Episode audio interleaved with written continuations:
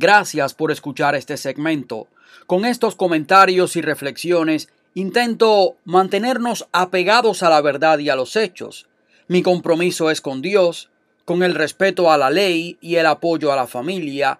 Mi agenda pasa por el amor a los Estados Unidos, en contra del socialismo, sin sentimentalismos que se alejen de la verdad. También estoy en contra del aborto y de la ideología de género, a favor de la vida, en contra de la pena de muerte. Yo analizo las noticias y aporto argumentos, pero aquí no solo se trata de opinar o de ponerse de parte de un partido político, sino de respaldar las opiniones con fuentes confiables, yendo precisamente a la fuente en la medida de lo posible, sin seguir las agendas de la prensa comprometida, que por cierto ha renunciado al deber de informar.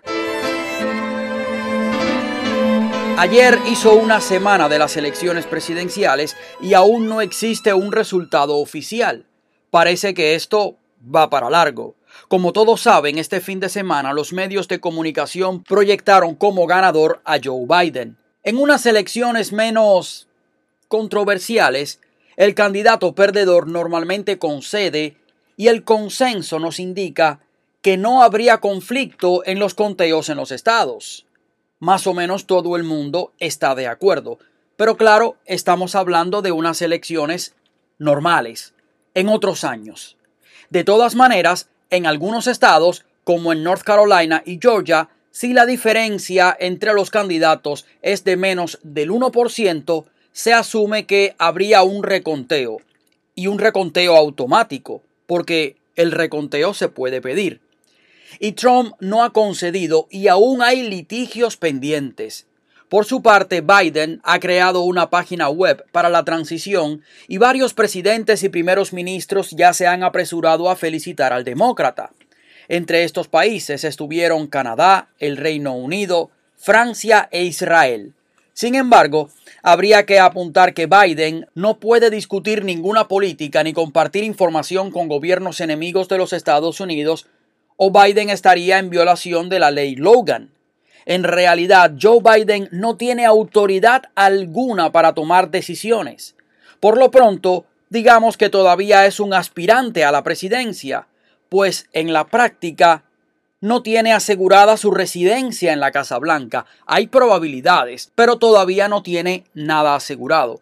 Y para los que se pregunten qué es la ley Logan, la ley Logan fue promulgada el 30 de enero de 1799 y es una ley federal de los Estados Unidos que penaliza la negociación de ciudadanos estadounidenses no autorizados con gobiernos extranjeros que tienen disputas con los Estados Unidos. A Biden le conviene que lo feliciten porque eso crea un estado de opinión de que esta situación es irreversible aunque no lo sea. A Biden esto lo ayuda a cimentar su imagen presidenciable aunque aún no sea presidente. Una vez más, no es la prensa la que nombra presidentes, no es el consenso de la prensa, es otra cosa mucho más amplia. Trump, por su parte, tiene todo el derecho del mundo de pedir una investigación. Los que dicen que Trump es un dictador por hacer eso, parece que no han vivido en dictaduras. Un dictador se atrinchera, no sigue tanto proceso legal, se proclama vencedor y mete en la cárcel al oponente si protesta. Y ya de ahí en adelante no habría más oponentes. Daría un golpe de Estado. También como parte de este socialismo del siglo XXI que se ve en América Latina, y esto lo estamos viendo como método un dictador manipula al Parlamento y a las Cortes, pero yo creo que casi todo el mundo, en este caso de los Estados Unidos, coincidirá en que aquí eso no aplica. En total hay 11.000 irregularidades reportadas en estas elecciones. Y según Ronna McDaniel, presidenta nacional del Partido Republicano, al menos 500 personas han salido a denunciar irregularidades y han firmado affidavits jurados jurados so pena de perjurio. Estas personas, asumo que debe haber muchas más, encarnan una palabrita que se ha puesto muy de moda en este año, y es whistleblower, o sea, soplón. ¿Se acuerdan ustedes del famoso impeachment con el tema del whistleblower? Pues ahí tienen. whistleblowers, pero del lado contrario.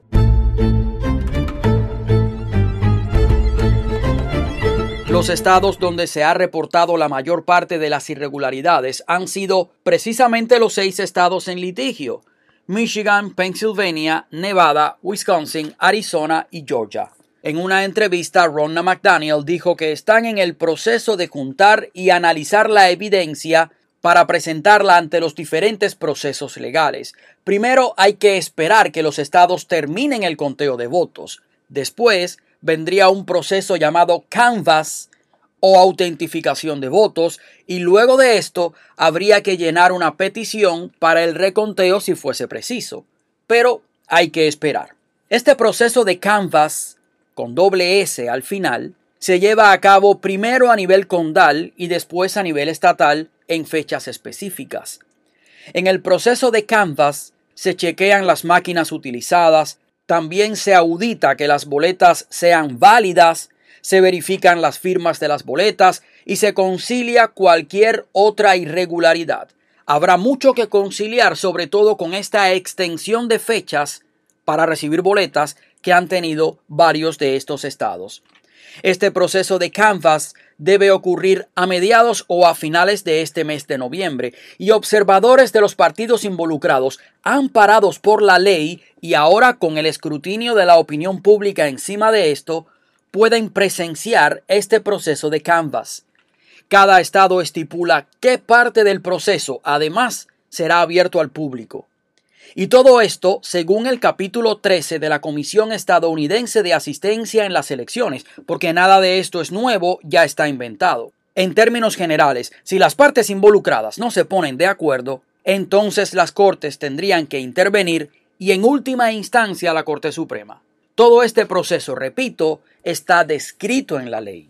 Las famosas irregularidades algunas de las cuales he traído a este mismo segmento, incluyen intimidación de observadores al impedir que vean el conteo de votos, mal manejo de las boletas, duplicación de las boletas, poca exigencia en las firmas, en el chequeo de las firmas y en los plazos para admitir boletas, lo cual es ilegal, además de votantes que han sido instruidos o guiados a votar por el candidato Biden por empleados del sistema de elecciones. También ha habido votos emitidos por muertos o personas que ya no residen en el estado.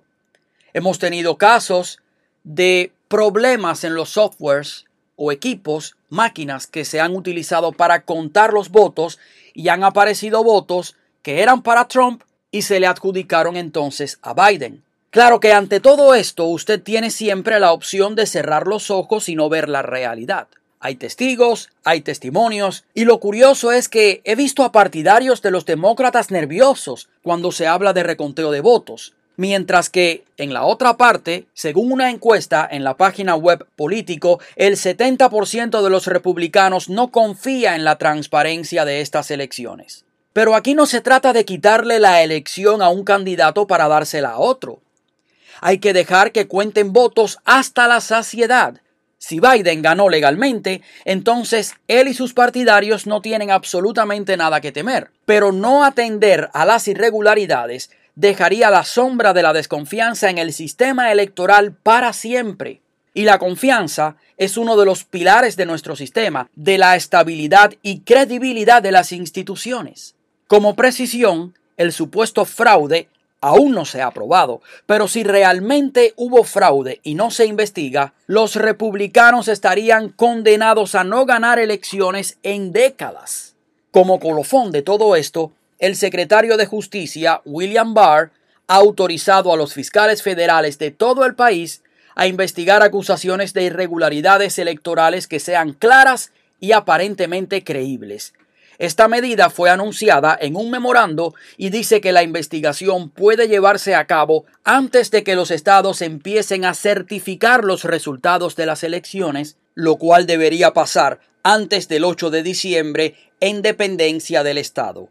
Esta decisión de Barr le da a los fiscales la capacidad de desentenderse de la política del Departamento de Justicia que normalmente prohibiría esta investigación antes de que la elección sea formalmente certificada.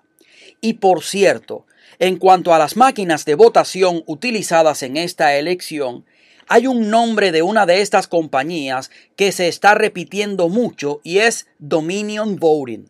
Ya desde el año 2013 y en el 2019 el estado de Texas, por ejemplo, denegó el uso de estas máquinas por preocupaciones en cuanto a la integridad del voto debido a sus componentes. Los 6.000 votos adjudicados a Biden que eran para Trump en el condado Antrim en Michigan junto a los 3.062 votos de personas que se habían mudado del estado en el condado Clark, en Nevada, que votaron casualmente por Biden, pero sin estar ahí, sin estar en el estado, o sea, votos falsos, fueron procesados por máquinas de esta compañía, Dominion Voting y esta empresa junto a ES ANES casi tienen la exclusividad de las elecciones en los Estados Unidos. Dominion Voting tiene contratos además en Pennsylvania, Arizona y Georgia, o sea, en los estados en conflicto. En resumen, en todas las elecciones hay siempre una dosis de irregularidades, incluso por errores sin malicia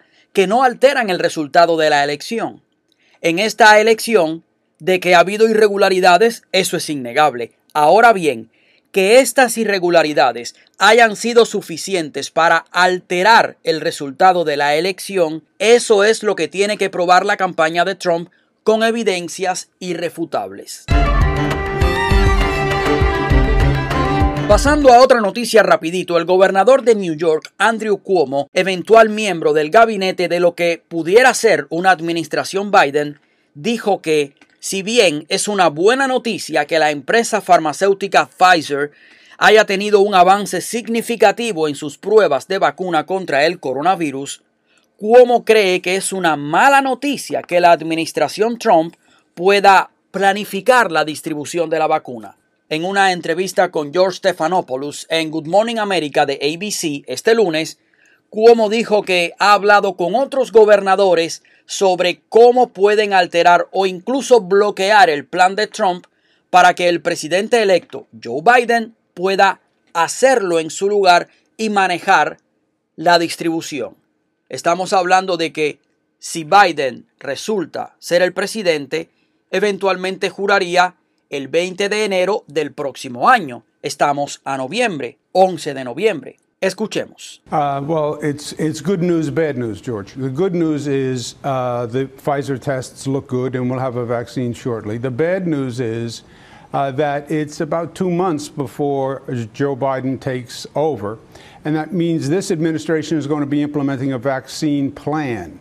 Y dijo Cuomo, bueno, son buenas noticias, malas noticias, George. La buena noticia es que las pruebas de Pfizer se ven bien y pronto tendremos una vacuna. La mala noticia es que pasarán unos dos meses antes de que Joe Biden se haga cargo y eso significa que esta administración va a implementar un plan de vacuna. ¿En serio? ¿Hacer política con la vacuna para que Biden se lleve el mérito sin importar la gente que pueda seguir enfermándose? Este mismo Cuomo dijo que había que implementar una vacuna de inmediato, que esa era la cura. Este es el mismo Cuomo que envió de vuelta a los hogares de ancianos entre el 25 de marzo y el 8 de mayo a 6.326 personas, adultos mayores, que todavía no se habían recuperado del COVID-19. Usted escuchó bien, los envió de vuelta del hospital a los hogares de ancianos en uno de los actos más irresponsables de toda esta pandemia. Yo no voy a emitir más criterios, usted valore por sí mismo. Ya por último, el pasado 6 de noviembre, la representante demócrata por el Distrito 14 de New York, me refiero a Alexandria Ocasio Cortés, posible miembro del eventual gabinete de Biden, emitió un tuit en el que decía, y mejor lo leo, alguien está archivando a estos aduladores de Trump para cuando intenten restar importancia o negar su complicidad en el futuro. Preveo una probabilidad decente de que se eliminen muchos tweets, escritos y fotos en el futuro. Cierro comillas. Está de más decir que Twitter no censuró este mensaje, el cual es una amenaza para aquellos que han apoyado a Trump como si ella estuviese previendo una especie de purga o cacería de brujas. Y Ocasio Cortés es una de las que marca la agenda de ese partido, del Partido Demócrata, y es el futuro del partido. Y no lo digo yo, sino que lo ha dicho varias veces el presidente del partido, precisamente Tom Pérez. Miren, yo vengo de Cuba, donde existe una dictadura desde hace 61 años, casi 62, y viví 29 años de mi vida en ese sistema. Así que digamos que, al igual que otros compatriotas míos y venezolanos y nicaragüenses, sabemos un poquito del tema. Cuando un americano lee esto, le extraña, le dice a AOC, o sea, AOC, Alexandria Ocasio Cortés, que enloqueció, o hasta se ríe el americano. Cuando un cubano lee esto, comienza a sudar, a preocuparse, le vienen recuerdos a su mente y solo puede pensar en una cosa, comunismo. ¿Es esa la mentalidad de Ocasio Cortés? ¿Es esta su ideología? Y estas, por supuesto, son preguntas retóricas. En el próximo segmento les traeré más información sobre una declaración ante el Comité Judicial del Senado en el día de ayer de Andrew McCabe, quien fuera director del FBI y admitió que James Comey, el anterior director del FBI, filtró a la prensa documentos relacionados con la Fundación Clinton. También se le preguntó a McCabe sobre la operación Crossfire, en la cual el FBI investigó ilegalmente a asociados de Trump y al mismo Trump con el fin alegadamente de detectar vínculos de Trump con los rusos. Estos vínculos nunca se encontraron y la investigación se basó y se originó en evidencias falsas. Esto es gravísimo, ya hace tiempo que viene dando vueltas. Ya no tengo tiempo para más, yo soy Jorge Díaz Díaz.